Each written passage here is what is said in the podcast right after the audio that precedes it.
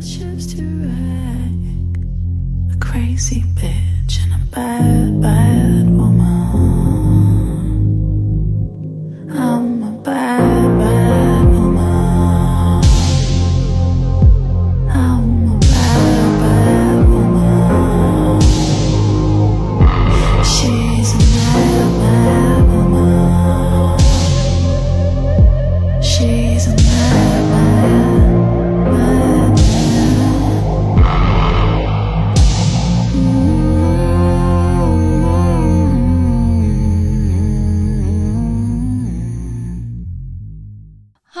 小伙伴们，大家好，欢迎收听我们最新一期的秋后算账节目，这也是我们的冲嘴儿节目，今年最后一期。然后我们的音质大为改善，所以现在听着说话真的是特别的舒服。那我是雨薇，大家好，我是若曦。呃，我们今天就还是跟大家聊一聊我们这一次出行吧，其实也引申到我们这一年的一些成长和变化，所以我又把 Rocio 请过来哈，我们的重量级嘉宾 Rocio 请过来跟我们聊一聊这一次旅行的一些体验还有感受。当然，为了感谢大家一直以来的支持，我们今天也有一个赠书的活动，如果大家对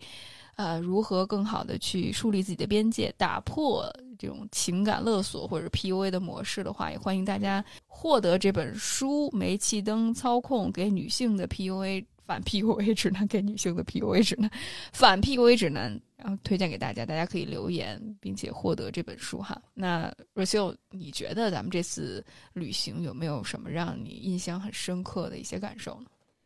嗯，其实走之前没有想那么多，但就一是拍脑门子的事儿，基本上。唉反正也拍了好几个月了吧。就是因为我我我对自己开车呃，就是不太有信心的地方，是我很容易后背疼、腰疼，然后颈椎不太好，所以我很怕就是长时间开车会造成这方面的困扰。而且我就是容易头疼嘛，就丑不冷的呢，就不知道什么时候就疼了，一头疼就觉得就整个世界都昏暗了，什么都不想干那种。所以去南方旅居一段时间，这事儿没问题。但是这个去的过程是让我就比较担心的前期。但是这次就是总结起来吧，最好的一块儿是，你你如果后来去总结的话，其实它就是还是脱离了你自己的一个舒适圈儿，然后去认识一下儿呃别的地方怎么生活的呀。然后首先我们带着狗，然后开着车，你不知道。首先自己的自己的身体状况嘛，然后还要跟你日常的工作去做一个协调。然后当然前期我安排好了每天走多少小时，呃，开多长时间，然后呃 中途订的民宿，然后对狗的态度啊，然后包括呃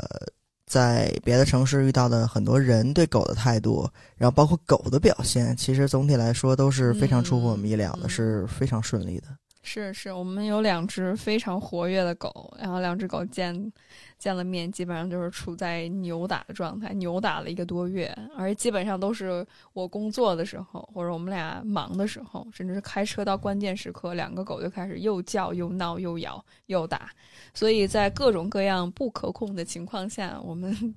平安的去，然后又平安的回来，我觉得是真的是一件特别特别幸运的一件事情吧。嗯，对，就首先就是我这一路上，因为我们就是全程走的京港澳嘛，然后先停的郑州、武汉，然后长沙，最后在湖湖南的南边郴州嗯。又休、休息了两天，然后最后一站开到珠海，后来在广东境内又到别的城市又待了一待。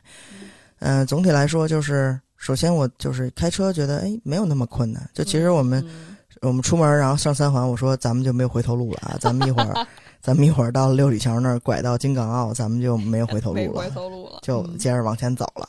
其实就一直就走，然后到包括到石家庄接上接上你妈还有狗，嗯就是这没有任何问题。就到了郑州，然后我们就觉得，哎，第一站完成，就是就是 we made it，对，我我们可以们开了九个九个多小时，九个多小时，对，嗯绕了一趟石家庄市区嘛。对对，然后觉得我们没有问题，然后住的民宿也都挺好的，对面嗯遛狗也很方便，都是大草坪。是好，我们就在民宿点一点吃的，因为那会儿 其实也没那么冷，然后也还没有，哎，那会儿应该是刚刚来暖气那会儿，刚刚来，然后也觉得就是也 OK，今天第一天开这么长时间都能 OK，之后就更没有问题了。然后我身体上也没什么问题。狗呢，正常吃饭，正常喝水，到了休息站倍儿明白，不会一泡尿分十份撒，一次都尿干净。它也知道要赶路，狗也踏实了，它不会在车上紧张，它就该趴好趴好，知道我们在长途的旅行。然后晚上那个反正。呃，大小便都非常快速解决，就是它也挺懂事儿的，呃，就适应力很强。然后包括到了到了民宿，然后也不会乱叫啊、乱闹啊，就是适应的很好。就只要它生活正常了，然后我们生活正常，还每天有足够休息的时间，其实这一趟，然后包括我们从北京走，其实最大的困扰就是别人对狗的这个这个就是接受程度，因为我们在北京应该属于全国的倒数第一吧。就是我们见到任何人，就都会躲一下，然后特别是之前这个有小朋友的事儿，对，特别是之前就是很就是弄得，就反正大家都都都人心惶惶的吧，又怕他查狗证啊，又怕狗超高啊，见到老人见到小孩儿都就反正就不舒服嘛，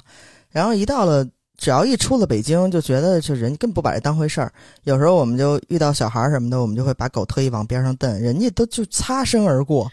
然后有时候还会逗一逗什么的，就是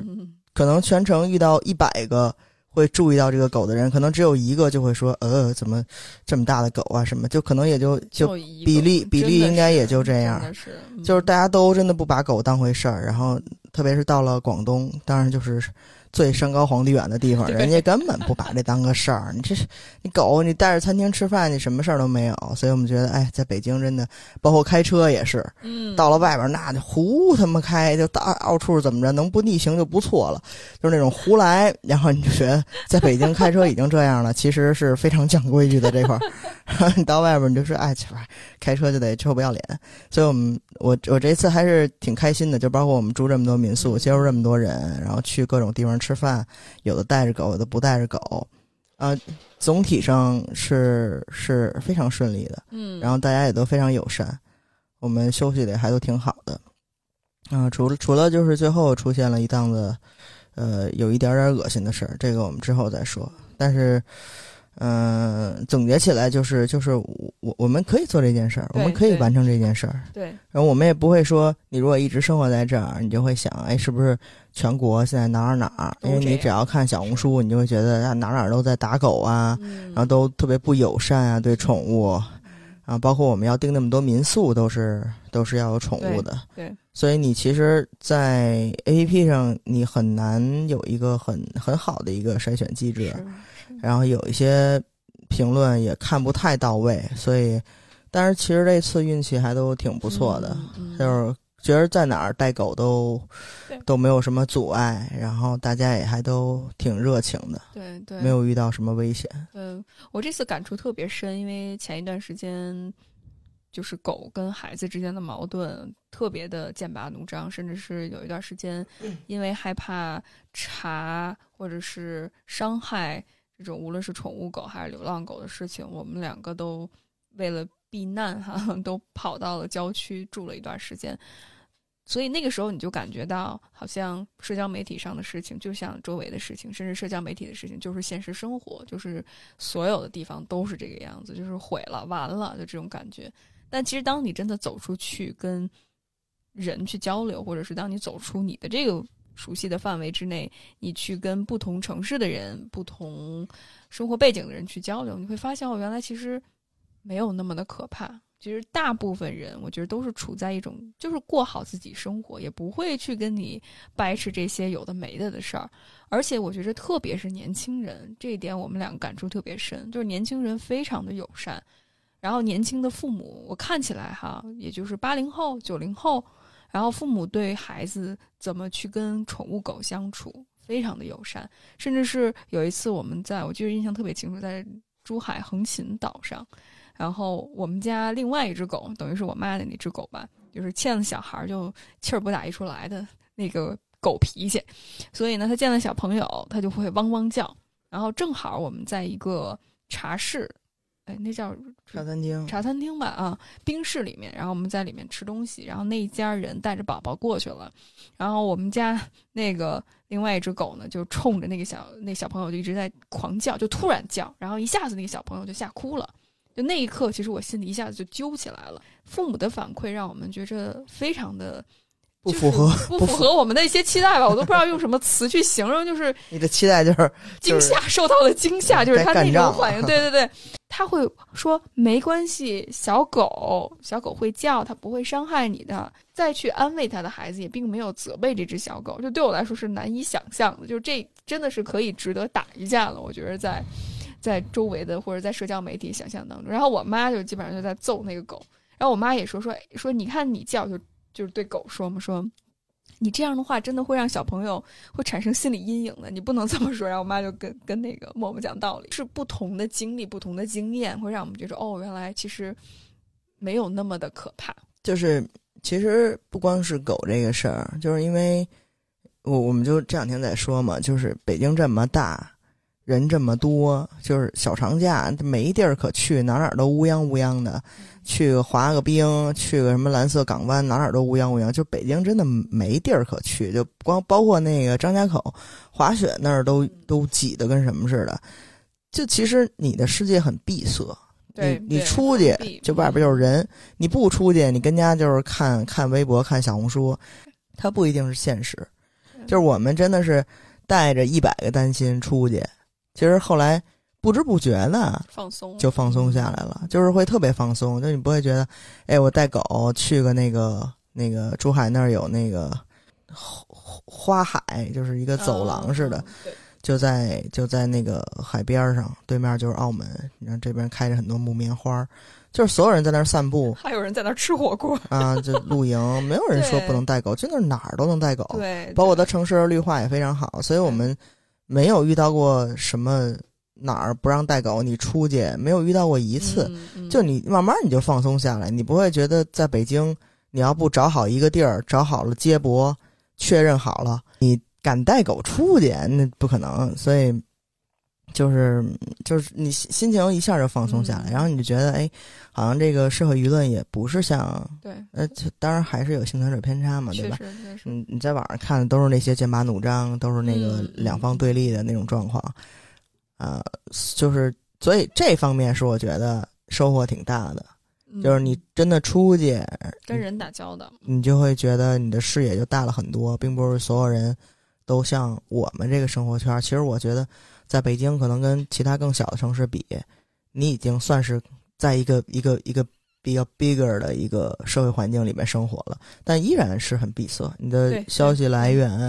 然后你对一件事儿的认知，它还是有一个闭塞性，对，你还是被禁锢住了。所以你越走出去，嗯就跟读万卷书行万里路似的嘛，对吧你总会有一嗯些新的启发。在那边时间长了，其实我也会稍微瞪一下啊，但是你不会觉得，哎，这对面迎过来的人有可能喝多了，嗯或者对他有有有嗯有威胁啊，或者什么的。就在外边，你自然而然那个心情就放松下来了。就包括他会不会在地下乱捡东西吃，会不会闻闻闻屎吃屎，就这些，就你到那儿不知不觉，我就有一天忽然就灵光一现，我觉得 OK，我现在确实是放松了，嗯就是我对狗放松多了。但是我起晚了，然后你们已经把狗遛完了，这以前我是不太会。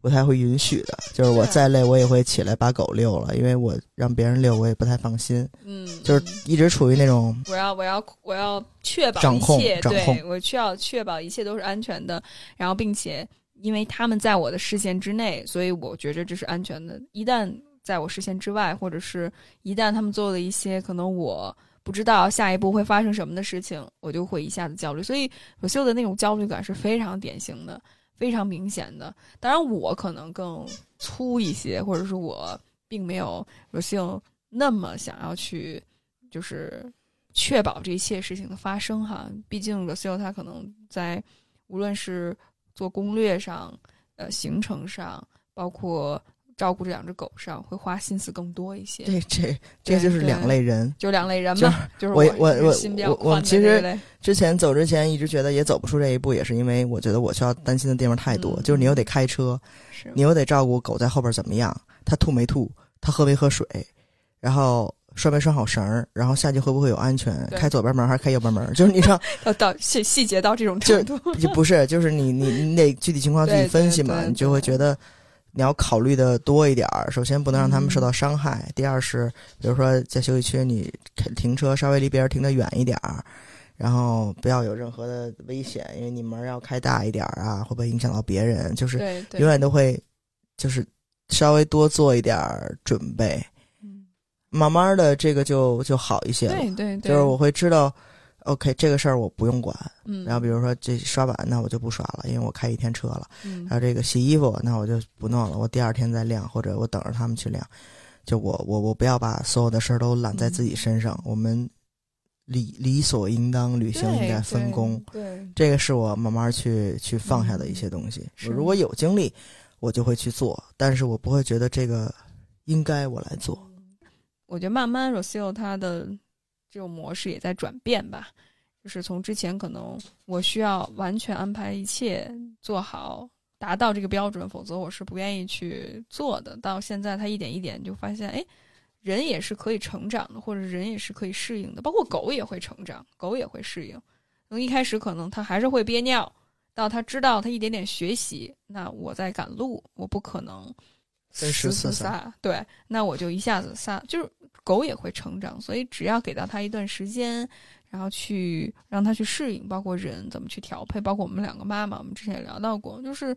我们会发现，就是这是一个很有机的一个整体。对他后我们就是对你如果说一就是要要要给它升华到一些心理学的理论，那就是这个就是我我我我要让渡一些我的成长型思维，这是 我要让渡一些我我我所需要的那个掌控力，我要去我要去让渡我许一些权利。对这个其实，呃，不光是这次我妈去啊，因为以前我也发现我妈会有很强的这个这方面的就控制欲会非常非常强。然后当我以前没有意识到的时候，可能我小时候就只是反叛，就只是我不服，你不要管我。那包括咱们俩刚认识的时候也是嘛，嗯就你会觉得别人跟我说什么我都不听，就甭管他是好意的坏意，就是我怎么都不听，就是我就是不喜欢你告诉我该怎么办。嗯嗯然后，但是你从小到大，你从青春期到现在，不管是家长还是别人，他总会给你一个定调，就是你叛逆对，你不听话。你你你对对对，然后你自己如果没有去多想的话性格，不好你对你就会觉得你性格不好，你不够柔和，，然后你叛逆，你你你很倔，你跟别人对着干。但是你时间长了，你就会发现就，就就跟我妈这次来，她可能前几天还 OK，就我觉得你被我们安排就可以了。她其实有一些是她就是希望你安排她，但是有一些她可以去掌控的事儿，她就一定要这样。就比如说这块草坪比较干净，那狗你就必须在这块草坪上撒尿。哎，狗跑到另外一个地方，他就给它拿回来，在这片草坪上待着，人狗就不在那儿待着真。的是拿回来，然后它提溜起来，然后再放回去。然后雨梅回去就跟我说说哇，你小时候那你到底是怎么对你的？就是它有一些它需要掌控的东西，就比如说狗就只吃这个肉，没有把这个菜吃了，它就会非常抓狂。啊，比如说民宿去了，人家那个碗上一家那个碗没有洗干净，他就会非常抓狂。就是他可以去掌控的这些事儿，行程上不说啊，行程上他他也管控不了。比如说，哎，你这导航这么走还是那么走，这他管不着的事儿他不管，但是他管得着的事儿他就一定得。就比如说你晚上我们俩说，哎，中午吃多了，我们晚上就喝点粥，那个烫个菜就行了。他就总觉得你没有吃饱，然后就一定要把他那份饭就给你们匀一点儿，给你们吃一点儿，要不然你们会饿。你说我们不会饿，因为我们中午都吃了，而且我们饿不着自己。晚上我们饿了，我们自个儿出去吃夜宵去。对呀我们是在广东，OK？对呀，我们不是在美食荒漠北京。你会发现这个掌控掌控感，就是我一定要控制住这个东西，我才我才能满足我心里的某某某一个空洞。是，其实我我我肯定习得到我妈很多东西，嗯就是我我自己都能看得出来，我是一个控制欲很强的人，所以我现在慢慢在让渡这个东西，也是对自己的一个，就是我意识到这个问题了。嗯就包括我之前说，我觉得我家里给我带来最不好的影响，当然就是就是 too nice，就对对别人太好，对别人太啊，差不多就得了，就是吃亏嗯吃亏是福那一套，我会觉得非常非常非常的不好，嗯所以我就一点一点在往回掰。然后这个控制欲这一点是后来发现的，嗯当然这一点可能不是说原生家庭的问题，是我们很多方面都是随妈妈，就哪怕你恨这件事儿，哪怕你恨妈妈，你都会去随她。这个真的没有办法，没有人能逃得过原生家庭。所以就真的，我我我其实挺怕我的人生轨迹或者我的性格某些部分越来越像我妈。嗯但是不得不说，我能意识到的这些方面就越来越多，所以所以就很尴尬。就是我也有时候在故意去去让渡很多东西，在我自己这一块，比如说按呃这吃饭，然后怎么怎么怎么怎么怎么走，去哪玩什么的，这些我可以让渡的更多。狗这一块是我我可能就保护欲比较强嘛，是我可能 对我来说相对比较大的挑战。是但是我愿意去尝试。对，因为我很怕，很怕出了什么我会后悔的一些状况。如果我没有在眼前看着的话，但是这一次说白了，你真的也顾不上那么多事儿，所以有些东西你也必须要去放手，放手，就让别人看着狗，让别人去遛狗，让别人去管它吃什么什么的，就其实还还 OK。所以我们这次算配合的还挺不错的。然后，这是这是第二件事，第一是脱离舒适圈嘛，第二是呃第二就是放下控制。放下控制。遛狗，我跟我跟鲁秀遛狗的时候，我们俩还聊起这件事儿。就我觉得这一年下来，不管是我自己感觉，包括我们周围朋友哈，特别是就是能够深入聊关系的这些朋友，大家都反馈就是秀这一年变得更柔软了。嗯，这这种柔软，它不是说好像我就又回到了父母那种要成全别人、委屈自个儿的那种模式当中。嗯，是你能够在坚持自己，包括去不去妥协的前提之下，你能够接受别人可能跟你的想法不一样，或者是去允许别人有一个成长的空间，就是你那个能够担着，就是允许那种可能不太完美、不太达标的那个忍耐受力会更强。嗯，所以我觉着就是回到刚才我们说到的，去放手。当然，我觉着环境固然重要，就是环境能够给到你一些更放松，包括如果大家都是处在一个很 chill 的一种状态之下的话，你会跟着这个大环境去变得更放松。我觉着其实国内有很多的城市都是一个相对来讲比较放松的一种状态。但同时呢，我觉着你自己再去觉察自己的这个模式也特别的重要。嗯这也是我们这几次吧跟妈妈交流，就我们彼此再去跟镜子一样去映照彼此的这种模式，就是他可能让我看到我跟我母亲之间有什么样模式相似的地方，然后如何更好的去突破这些，特别是一些无效的模式哈。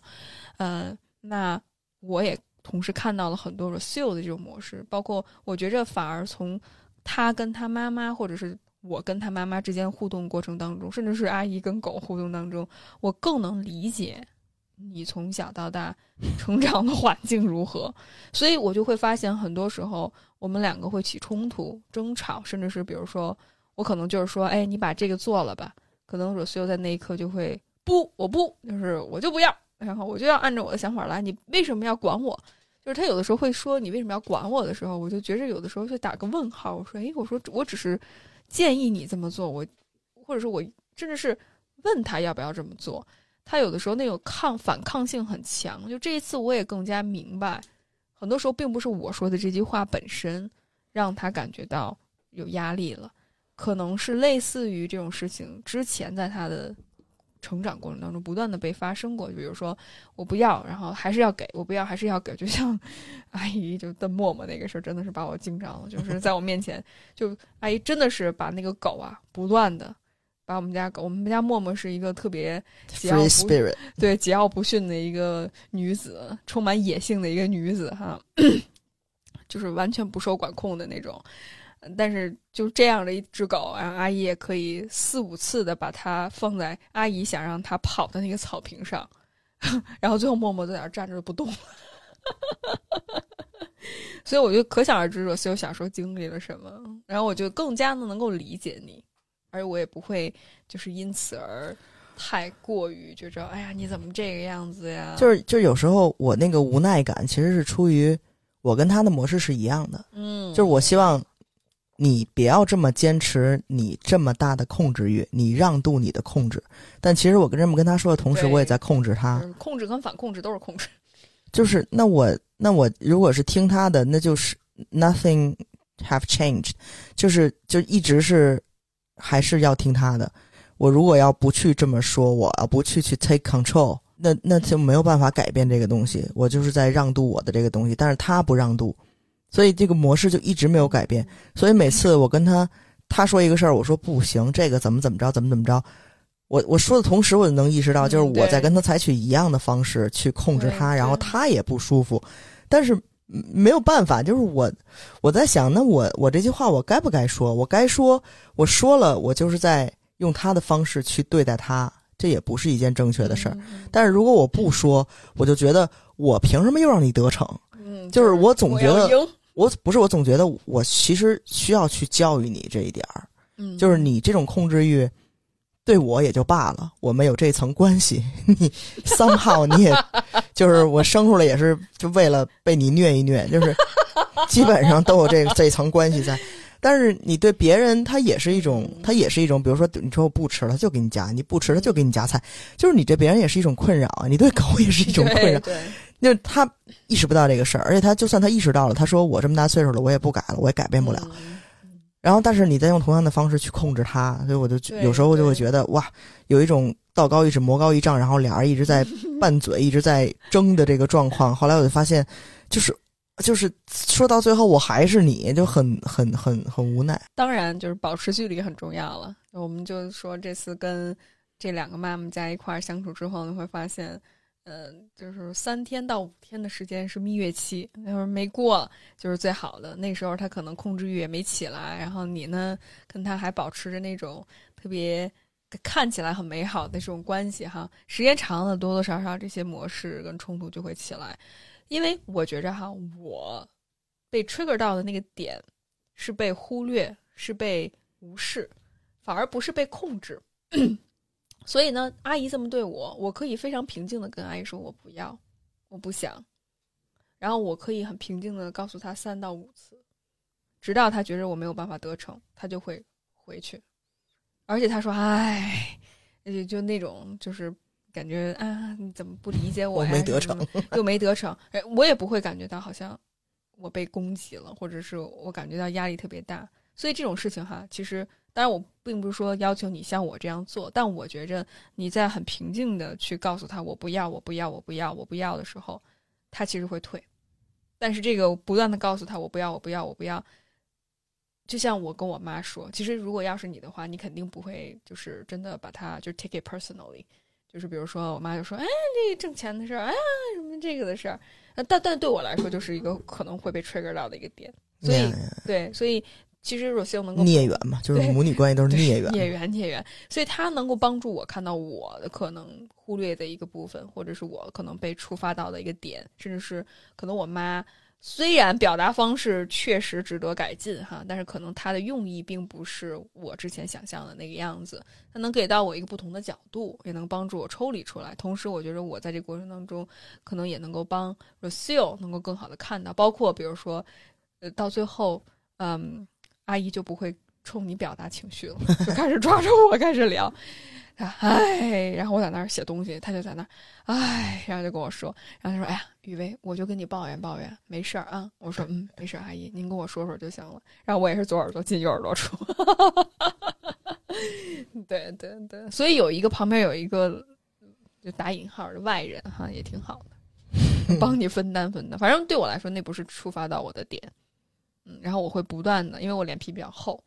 所以我就不断的去梳理我自己的边界，对我来说不是一个问题。如果咱们说全了吧，就是咱们嗯这一趟的所有可以升华的部分，升华就是我们在珠海，其实那两个多星期住的还不错，就是那个小区也还挺好的，嗯我们也没遇到过什么变态。嗯呃，有一天晚上我们俩遛狗，差不多晚上十点多吧，我们就在小区里，每天都在小区里面遛。我们从来都是拴绳儿，每一泡屎都捡，没有没有一泡屎是不捡的。我们就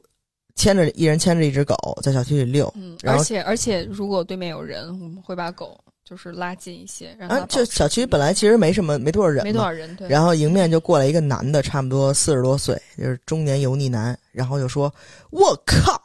然后就没说话，我们就错身过去了。然后他就说：“你们是都是这小区的吗？”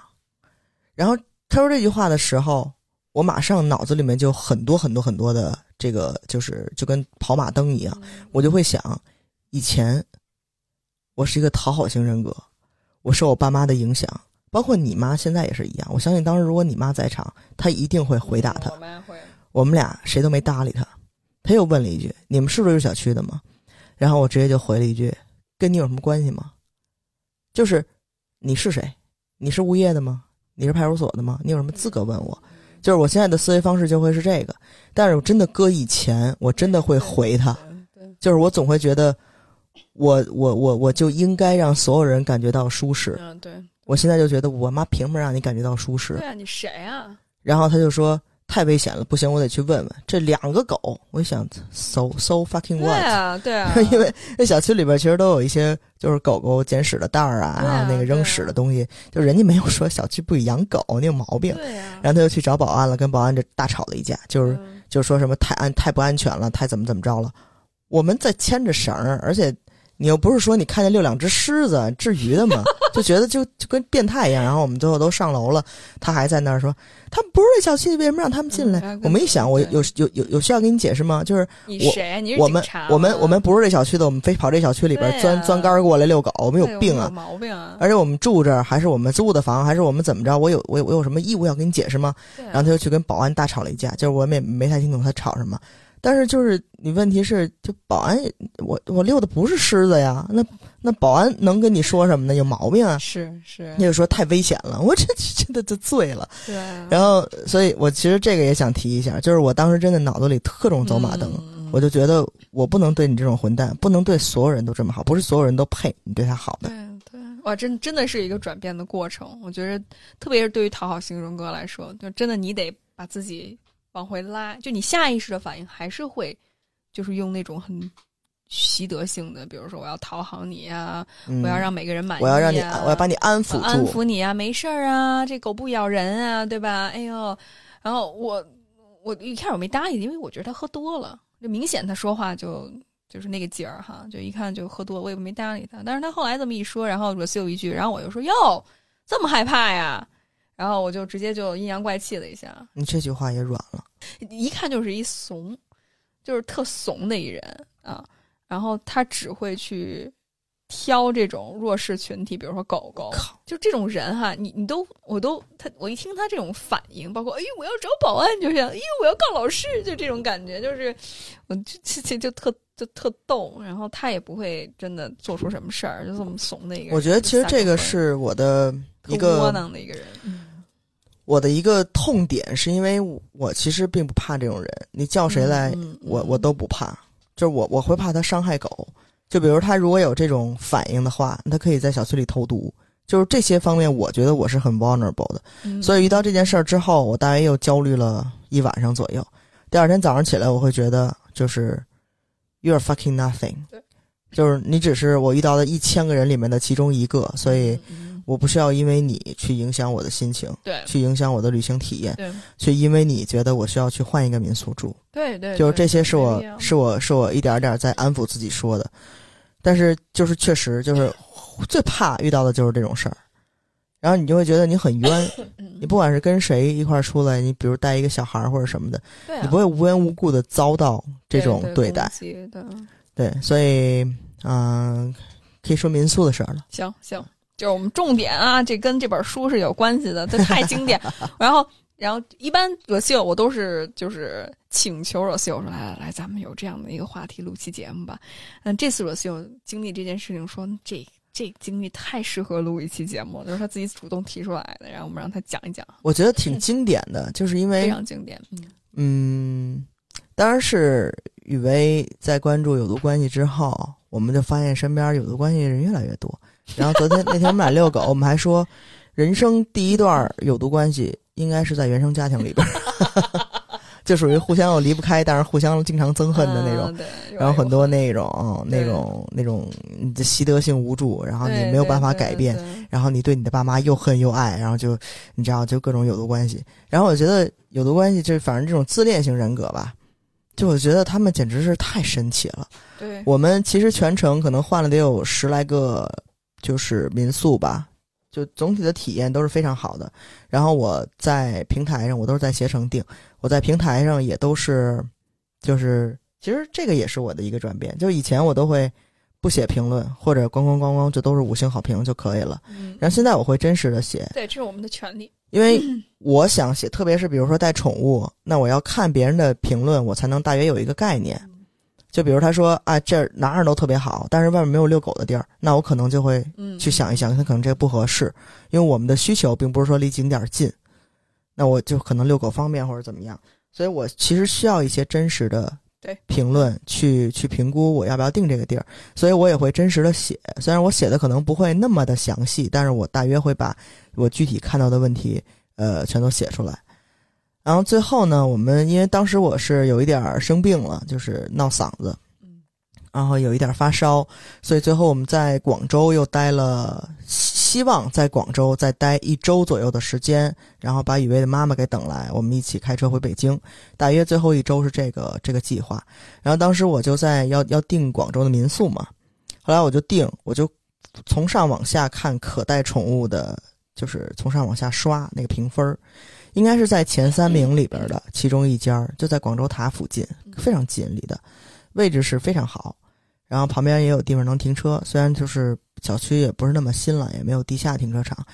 但我就 OK 接受了。然后还跟他提前商量了一下，我说我带狗，然后我要连住六天，然后怎么怎么样，怎么怎么样，都跟他商量好了，然后就就定好了，就定好了。其实第二天就去了，就前一天定的。对。然后去了以后呢，其实也没有说太多的 bug，就是房间里还是可以接受的，只不过是比较旧，就是对，设施都非常陈旧。旧，嗯然后那个呃，厕所有点反味儿，就这个就是你如果住一天、住两天，我觉得啊无所谓，就都差不多就得了。然后到住到嗯第二天左右的时候，它其实最大的问题是它因为它设施比较旧，它的窗户其实不是特别隔音，嗯然后广州塔那块儿附近一直在施工，就是白天施工其实也就罢了，因为我们在珠海，就旁边施工的也非常多。对，只不过你关上窗户、关上阳台门，它你不太受影响，它不会有特别重的那个装修感。然后我就说，哎，咱们这躲不过去了，哪儿都装修，就哪儿都在施工什么的。但是那个关上窗户，其实是有一天第二天的晚上，晚上我们睡不太好，因为他那个车一直在说危险、危险、危险、危险，就是一辆大车一直在往外运沙土，就是夜里的时候，所以他倒车就一定会有那个危险、危险、危险、危险，然后我们家狗就一直嗡嗡嗡，对，就一直特别警觉的跟那儿叫。后来我们就也没太睡好，然后包括我也老咳嗽啊什么的，然后就也没有洗澡，因为那厕所你觉得反味儿，就每次一进去还，有蟑螂。对，呃有蟑螂很正常，那是广州嘛，这个我们忽略掉。然后呢，其实外面没有太多可以遛狗的地儿，因为它小区是比较旧，就没有什么草坪。然后唯一旁边有草坪的那种所谓的绿化带，有老鼠在跑，就是白天都能看见有老鼠在跑。我不知道广州的朋友是不是就觉得这个事儿很常见，会不会无所谓啊什么的。但是我们其实遛狗的时候一直在看见有老鼠跑，白天就跑。所以对于我来说，我担心的点就是我很怕狗去闻会不会有老鼠药啊，会不会不小心舔到啊什么的。最后我们就是出小区，每次出小区去到马路对面很远的地方去草坪上去遛狗，这个是一个前提。而且我有一次遛狗的时候，还看见一只老鼠被车压过去了，然后那个爆浆的那个场面就非常的壮观。就主要是它，对对对，嗯，不知道是没有呃，老城区可能都会多少可能会，反正我不不是说。知道该怎么圆了我我这话。我我不我不是说我不是说不好啊，就是我觉得我要是一个游客，然后离广州塔那么近，嗯，嗯，那个一两天，我其实觉得 OK，就是它地理位置是非常 OK 的，然后性价比还就那么回事儿吧，就也也得有四五百块钱一天，然后又能带狗，我就想评分那么高，就就这么着吧。嗯，这当然确实离广州塔非常近。然后呢，到第三天的时候，我其实就觉得，要是晚上还是这个沙土车一直往外出的话，我们就睡不好觉。嗯这个，然后其实又又遛狗，你又因为我们前期遛狗其实都还挺顺利的，就都是小区比较新啊，有草坪啊，或者在海边儿啊，就是你起码不用操那个心。后来我就想，咱要不要换个地方住？嗯然后第二天其实就决定了，但是我说我问问房东能不能退款？如果不能退，那就算了。就是我们在长沙，我也有过这个这个这个就惩罚，就是我换地方或者我换行程，这个钱我就不要了。我我觉得 OK，我只是问一下他。然后呢，我说我我我我我我就是这边就是晚上那个睡不好觉，然后有施工的。他说具体是哪儿施工啊？我那个他说对面有一个美术馆都已经不施工了，然后我就给他特意拍了一个照片，还画了一个圈儿。我说这块出卡车，那我回头还得去投诉他们什么什么的。然后也没说不认可或者怎么着的。我说我我想换个地方，看看您能不能酌情退我一点钱。就是我跟他说的是，其实我们住了两晚上我们就走了，那边酒店我已经订好了。然后我跟他说的是，你扣我三天的钱，你酌情退我后三天的钱，因为我想给他一天的时间。首先作为这个惩罚，第二是给他更多的时间，让他把房子放上去，让别人再继续去租。就是我这方面是考虑好了，所以我们有一天是 double booked，嗯嗯，对，就就放弃了。然后我们就是晚上就是你知道，就大包小包，就我们俩两只狗，可能加一块儿，那已经到后期了，可能总共得有生病，就你我生病啊，可能最后得有嗯。七八件行李，雨薇往下运了两趟，最后一趟我们再拿着行李牵着狗到门口，他在那儿等我，我去取车，然后广州塔附近全是警察，然后交通特别混乱，晚上六七点钟嗯。晚高峰，哎，就简简直，这然后我就上车一身汗，然后就有点发低烧，我就简直了那天，反正就是前因后果吧。然后最后应该是大约是正常应该退我一千七百多，然后退了我一千二百多，然后我也什么都没问，这个事儿就算了，就等于我住了三天，其实是花了百分之七十的钱大约，然后他退了我百分之三十的钱，大约是这么一个事儿，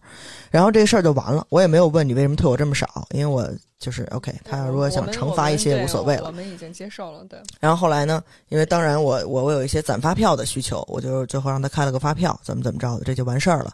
完事儿以后，我们就住到了一个新的地方，就还挺好的，因为遛狗也方便，然后是非常宠物友好的一个酒店，在机场附近。我们就最后又在那儿待了几天，就顺利的回来了。回到北京，差不多第二三天吧，然后有一个电话一直给我打，最后我接起来是携程，他说广州那个民宿说您给了差评，然后呢跟我说已经跟您商量好了，要把您这个评论给隐藏，说是真实的吗？我说他没有跟我商量要隐藏，然后他就说好的，那我们知道了，就挂了。最后呢，这个女的开始加我微信，就是之前都互删了嘛，然后这女的开始加我微信，就没有没有加好友那请求啊，就是在加好友的那块互相、互相回复那种，我也不想加他，就互相回复。然后这东西我其实最后都截图了，他的意思就是看我的评论能不能隐藏。我说现在平台是不能说实话了嘛？我说，而且我给的那个不是差评，我只是把正常的问题给列举出来。我写的是什么？我给大家念一下啊。我说位置没得说，但是楼跟小区都有一点老，有一些设施跟不上，厕所反味儿，小区里有老鼠跑来跑去，对面的楼施工会影响睡觉，厨房有锅，但是没有找到一双筷子，只能说细节有待提高。这个是我的评论，然后给了四点三分，满分是五分。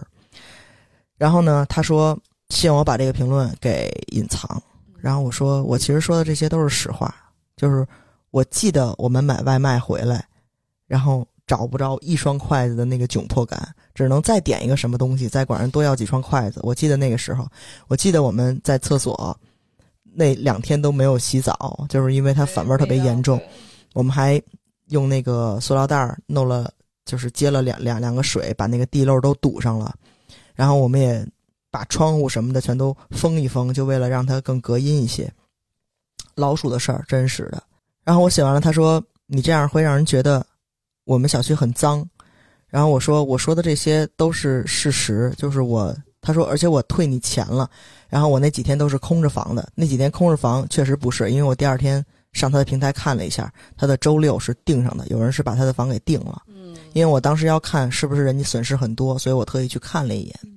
然后呢，这个也还都好啊，他在跟我协商，就是能不能把我这个隐藏。我说我其实说的是实话，我不太希望隐藏，而且我给的不是差评。然后呢，他就开始在这个就是我们这个微信上一直回复回复回复回复，然后他就跟我说，呃，我三天到账只有一千，平台的手续费和开票的费用接近四百，我是小本经营，水电房租起来都是亏本儿，但听你睡不好，已经立即退款。你给我回的评论是恶意重伤，我没有哦，不是，呃，呃，你你你给我的评论是恶意重伤，然后呃，评语删除，咱们都好商量。我让退款退款，为何还呃写如此评语，逼小店逼逼小本经营的店濒临倒闭？您也是经营公司的人，岂不知行情艰辛？这句话我要解释一下，因为呢，我最后也跟携程杠上了，是因为什么呢？是因为我不同意删这个评论嘛。然后呢，这姐们儿在我评论后头，不是她也可以给我评分吗？她给我评了一分儿。然后我给你念一下她怎么写的呀？她说这是同行恶意点评，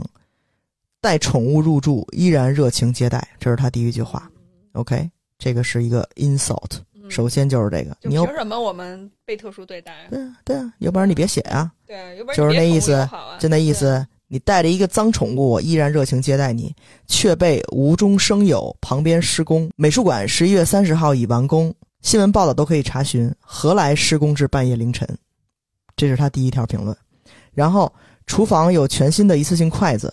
你没有找到是因为你没有问管家。厕所我们已经检查了，并没有反味儿。入住后说以退款相逼，我第一时间给予退款处理，并开具发票，却恶意收到如此冤枉点评。小区楼龄十四年，最靠近广州塔，广州市区核心地带，一直没有新楼盘。该民宿位于该楼龄的二期，为二零一五年的新盘，旁边还是二零一九年的次新楼，何来楼很老？这是他评论。然后后面他作为房东回复完了以后，又作为民宿又回复了一条，说这个是同行带宠物，恶意差评，无中生有，说小区有老鼠，广州塔那么大，老鼠属于大自然，这点我觉得太牛了。有老鼠在街道上是不是正常？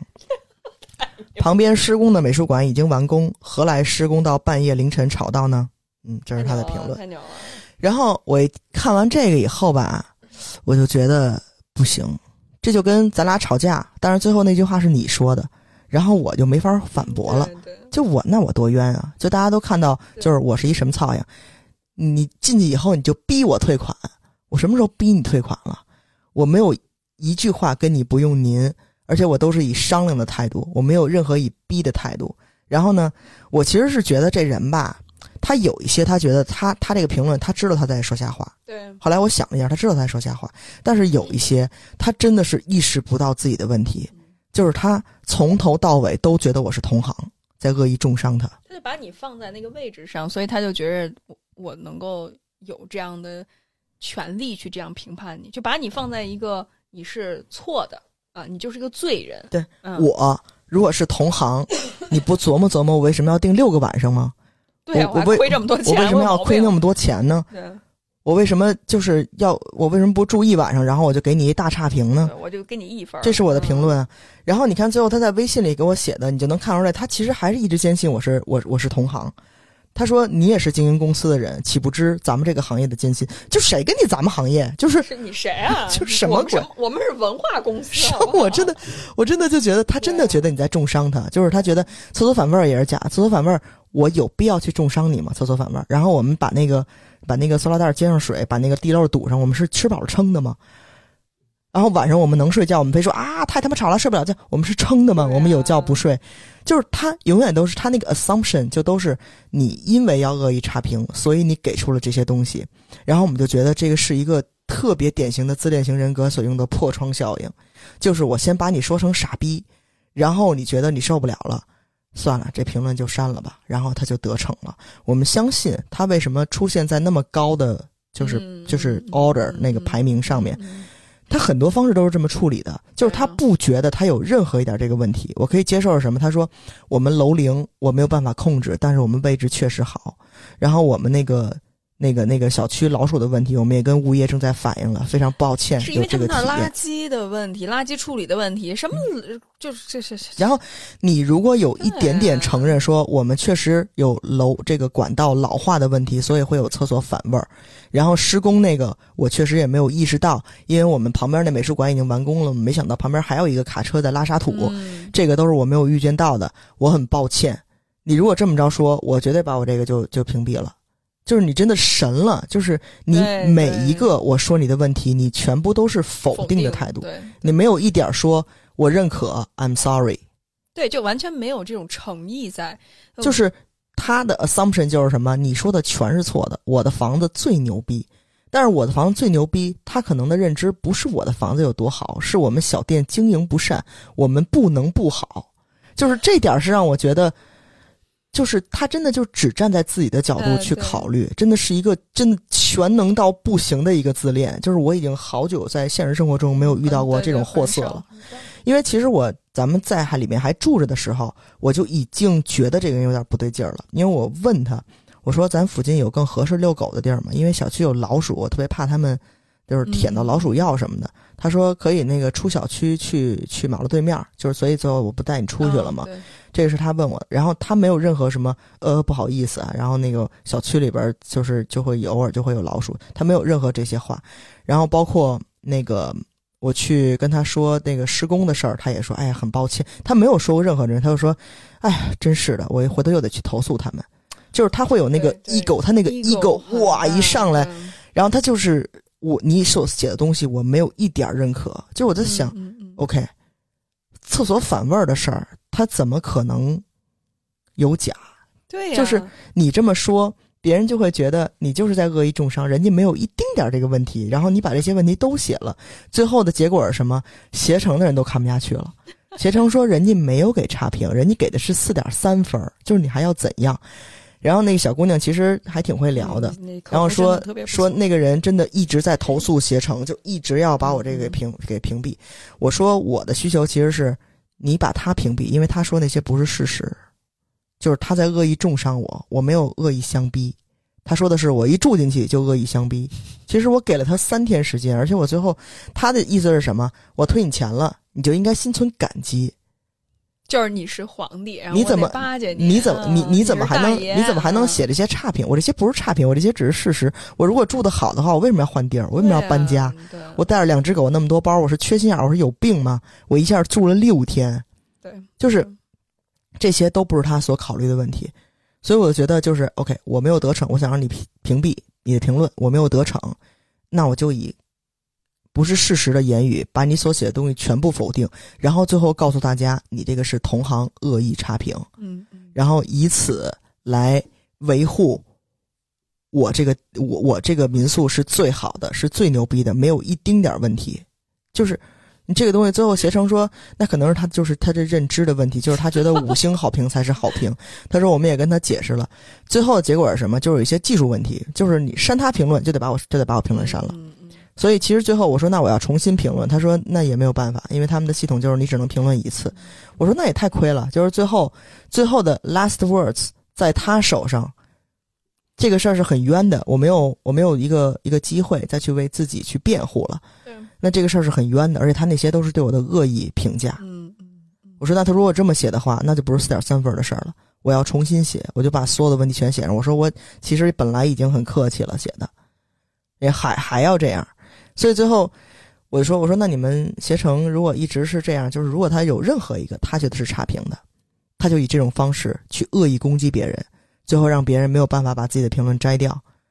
然后他一直可以得逞，一直可以得逞，一直采取这种破窗效应。一直都是我的 ego 最大，我最牛逼，我全能型自恋，我的民宿最好。你们只要说一点，你就是傻逼，你就是同行，你就是恶意攻击。这样的话，他永远都能得逞啊。然后携程那个小姑娘其实还挺好的，她处理能力、处理问题能力很强。他说，其实我们除了考虑这个房子的位置啊、卫生啊、大家的评论啊各个方面的评估，其实我们也会评估一个房主、一个房东的处理问题的能力。就是他说，我。给您打这个电话之前，我刚跟他挂了电话。他说他的投诉已经是一串一串的记录了，就一直在跟我的同事再去投诉，再去投诉，他在投诉我。哦，之前他有记录吗？I don't know。哦，他可能他说就是一串一串，他在一直在投诉我是恶意给他差评。他，你想，后来我们就分析，这种 ego 这么大的嗯自恋型人才，他是怎么想的？就是我为了我这个店，还能一直保持这个高分儿，还能一直被别人定出去，甭管是真是假，我都要维护一个就我的一个我那个很虚的那个那个形象，然后我要逼我自己去相信，我厕所没有味儿，我对面没有施工，我有老鼠是正常的，我什么什么都是最好的，就是这点让你会觉得你这个人已经病态了嗯，对对，就真的已经陷入一个病态了。就是我我满街跑老鼠就很正常的事儿，就跟你满街都是银杏落叶似的，对他来说，银杏果，就是这个这个你是没我，然后我就我如果再有机会给他评论，我就特别想说你是没见过新的小区是什么样吗？就是我说了你的位置很好，这个我毋庸置疑。我如果再给他评论，我还是会写一些非常好的部分。嗯，嗯，就很客观嘛。就是你客观，你才会让你每一条都给怼回去了。你觉得大家最后会怎么看这个事儿？对啊，你每一条都不承认，就只能写着“我是个傻逼，我 ego 大”，就是这句话 是就是你 ego 也太大了，你什么什么都不承认。OK，我写你十条不好，你十条每一条都不承认，那这个事儿怎么可能是真实的？对呀，对啊，你在骗傻子吗？所以啊，大家如果去要住广州塔附近，可以找我啊，就是 千万别定那个民宿。避这个雷太可怕了。这个女的，就我好久没见着这么自恋、这么 ego 大的人。嗯她想的就都是自己。我这一笔挣的钱很少，我又给你开发票，哦，开发票也是我的错这是我的权利，好吗？我开发票也是我错他。说他也跟携程抱怨，携程跟我说他开发票的事儿，她抱怨了好久，然后带宠物他也抱怨，我给你退款了，这都是他觉得心疼那个客服小姐姐。啊，这他他这这他都觉得他做的已经非常牛逼的事儿，这就不是人能做出来的事儿，人家都做出来了。嗯，老鼠能做出来的事，真的是人，他他我真的我我如果是他，我真的觉得我操，我都已经是我都已经是上帝了，你知道吗？我对就是人都做不出来这种事儿。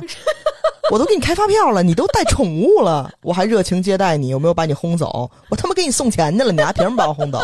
然后他就觉得我这一单我才挣这么点儿钱，然后我还收到这么一个，我亏大发了。但是你怎么没想到，你亏大发了，你可以跟我说，但是你承认你的问题啊。对，这两码事儿，那就是情感勒索嘛。情感勒索，先说啊，先说啊，先来一个那什么硬的，就是你你你萝卜加大棒，嗯，啊，你你你看你你这你又开发票，你又带宠物，然后你又给我差评，你又这我要退你钱了，就开始来硬的。我说我写的都是事实啊，这不是差评啊。我说而且携程不知道是什么货色吗？他没有跟我商量的情况下，他要去摘我的评论。他说他已经跟我商量好了。这是完全是这是人品问题这是人品问题就是胡诌了。然后后来来软的，你也是经营公司的人，嗯你岂不知道我们房租这那的全都是那个全都是赔着钱的？那你怎么不想让你提高你的服务啊？对呀，你你你就你就 你就把精力全都用在他妈的怼人和那个恶意攻击，还有那个投投诉上。你你提高你的服务啊！你的小店就是这么经营经营傻逼的好吗对呀，对呀，你要好好经营的话，还至于缺客户吗？我在想，？OK，我们三天啊，三天还是周中，花了一千八百多。就算你给我开一张发票，我觉得你怎么着也够本了。对呀，那房子旧成那样，对而且广州，you know，房租能有多少？你这样又得罪一批人。没事儿没事儿没事儿，我在北京，我肯定比你们付的高付的高。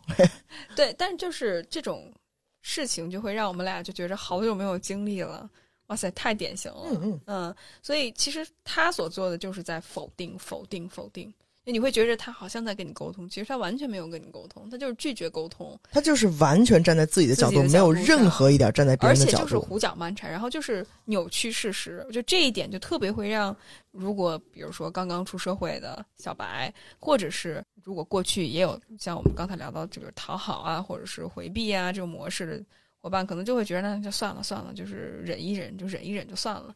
但是这你越忍的话，他越蹬鼻子上脸啊、你越忍的话，其实反而会助长这种行为。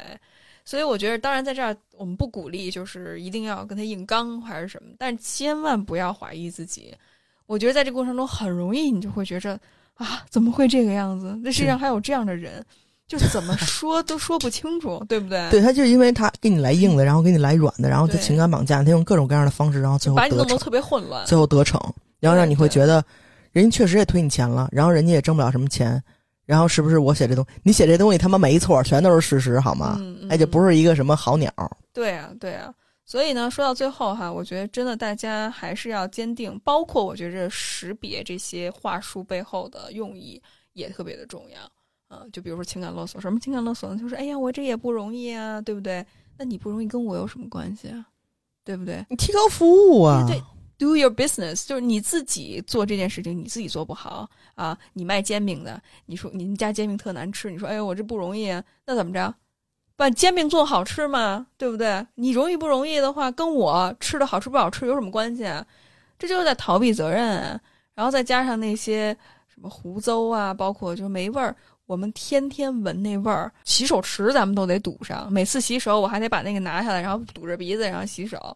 就是如果你不去改善，或者是你不诚实的跟大家说，以后就会办得越来越差。我觉得这真的是对于消费者的一种欺骗，然后就不断的在否定你。打压你的感受，你的判断力，到最后你就不相信你自己了。就这是特别经典的一段有毒关系。就这个人他使用了无论是硬的方式和软的方式都是。所以我觉得他日常生活中真的是一个奇才，哎，就真的是自己一点儿错，自己一点儿错都没有那种，就真的嗯非常想揍他。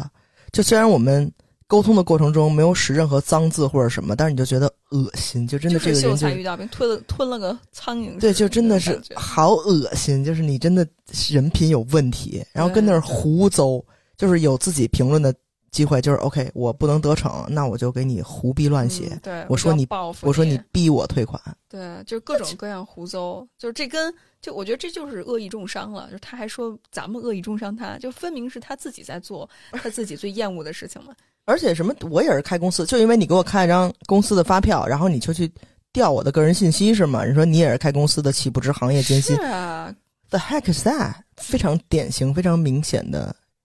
自恋型人才，自恋型人才，不管是什么关系都远离。远离远离，嗯，就是我我我我说了我我我近期我就会辞职，我去年没有办成的事儿，我要今年把它完呃明年把它完，今年没有完成的事儿，明年我要把它完成。就是不不我我一定要远离这种人。就是你以前会觉得 OK，可能他是可能他是我亲戚、我父母、我的朋友、我的发小、我的伴侣、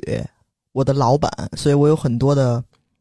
不能去做的事儿，我需要去忍的事儿。但是其实离开这种关系，你你的世界会打开很大一部分，就是你脑子被堵住的那一部分，如果疏通了的话，其实会有更多的可能性。一切的代价都是值得的，这个是我非常非常非常确信的事儿。只要遇到这种人，他有一点苗头，这种人就非常值得远离。嗯你不要对他是都抱有任何希望。是是，所以最后哈，这次推荐了一本中信刚刚出的一本书，叫《煤气灯操控：给女性的反 PUA 指南》。然后这本书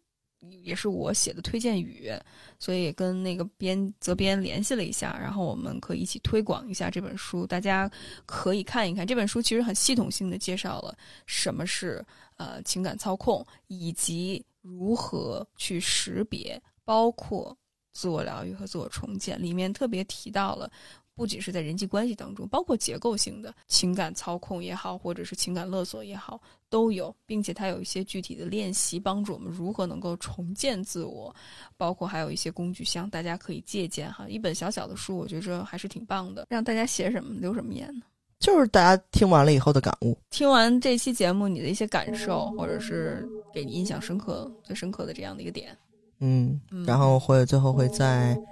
呃小宇宙的这个评论和我们雨薇的这个社群内部社群内部的留言里边儿，我们去筛选筛选。幸运听众。那最后，因为也是到了年末了，不知道所有你们有什么想最后跟大家说的？我不是刚才说了吗？就是远离这种人才。行，祝大家新的一年二零二四年远离自恋型人才，拜 拜拜拜。